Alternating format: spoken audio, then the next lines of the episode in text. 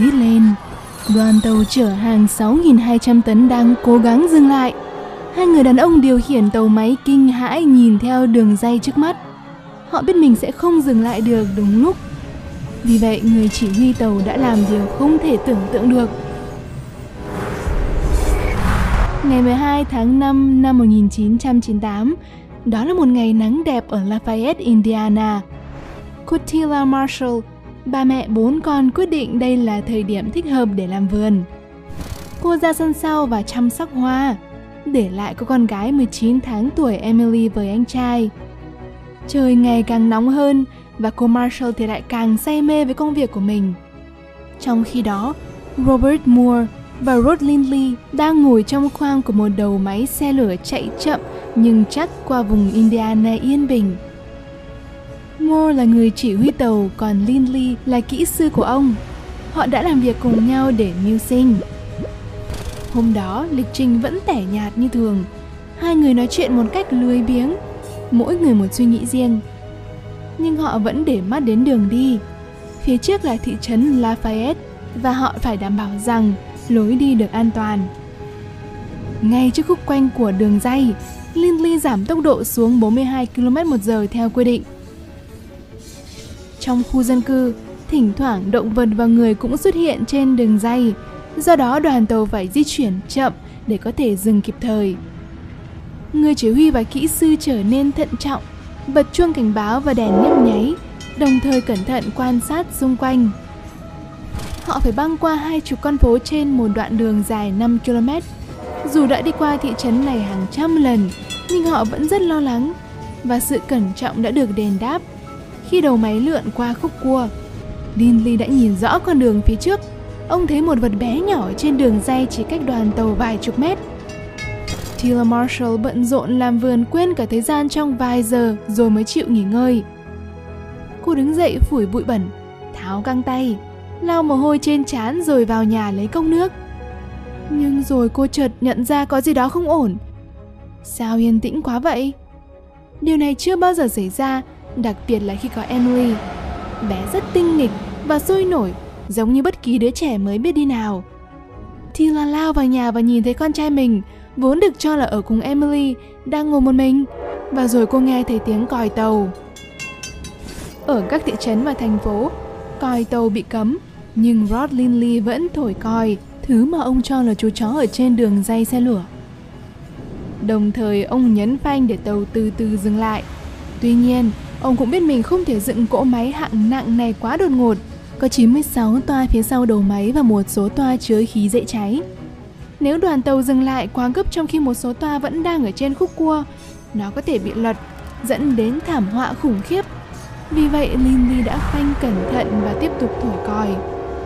Sau đó, người bạn đồng hành Robert Moore khi đang cố phân biệt vật thể đó là gì, thì mặt ông tái nhợt, đôi mắt mở to. Đó là một em bé, ông thét lên. Quả nhiên khi bóng người trên đường dây ngẩng đầu lên và quay về phía đoàn tàu đang chạy tới, thì cả hai đều nhìn thấy. Đó là một đứa trẻ, khoảng hơn 2 tuổi mới chập chững đứng trên đôi chân mũm mĩm kia.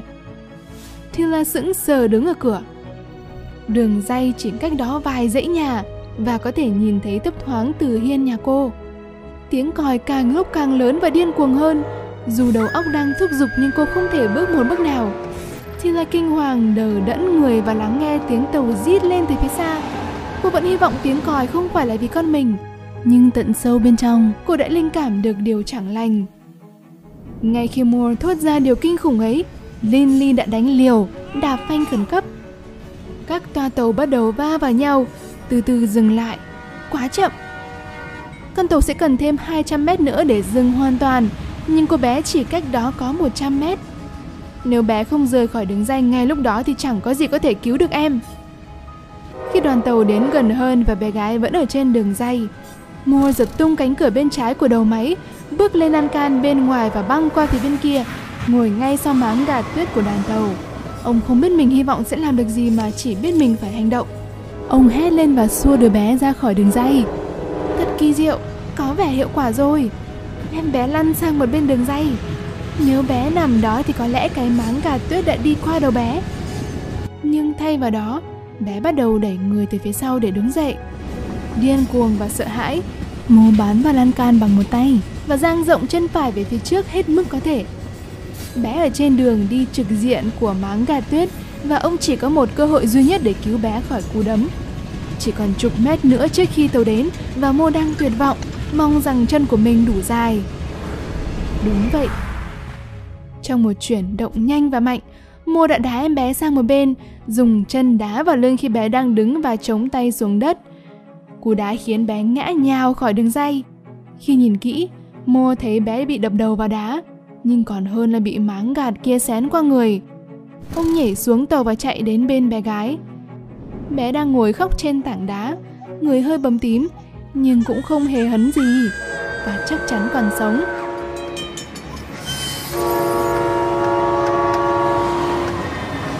Cuối cùng thì đoàn tàu cũng dừng lại sau lưng Moore. Ông ôm cô bé vào lòng và dịu dàng dỗ dành bé. Bé gái cũng ôm chặt lấy ông. Chắc hẳn ai đó đã gọi xe cấp cứu vì xe đã tới gần đường dây rồi. Moore vừa trò chuyện vừa ôm bé gái vào lòng và đi về phía đầu tàu. Tại đó, các nhân viên cứu hỏa đã đỡ lấy bé và giao cho nhân viên cấp cứu. Ngay lập tức bé được đưa đến bệnh viện. Các nhân viên cảnh sát đã đến thị trấn để tìm bố mẹ em. Không mất quá nhiều thời gian vì Tila Marshall đang run rẩy đến gặp họ. Khuôn mặt cô nhợt nhạt và đôi mắt thì đỏ hoe. Cảnh sát trấn an và cho biết cô bé vẫn ổn, nhưng họ cần chắc chắn rằng đó là Emily. Tila nhận ra con gái mình qua mô tả và gần như ngất xỉu vì hết hồn. Sau khi kiểm tra tàu và nói chuyện với cảnh sát, Robert Moore và Rod Lindley tiếp tục lên đường. Họ vẫn còn hành trình phía trước. Buổi tối khi trở về nhà, Moore thấy gia đình đang đợi mình ở trước hiên. Họ bắt đầu vỗ tay nồng nhiệt ngay khi nhận ra ông. Hóa ra, hành động anh hùng của Moore đã được chiếu trên TV và ai cũng biết đến việc làm của Moore. Cô bé Emily vẫn ổn và trở về với mẹ vào ngày hôm sau.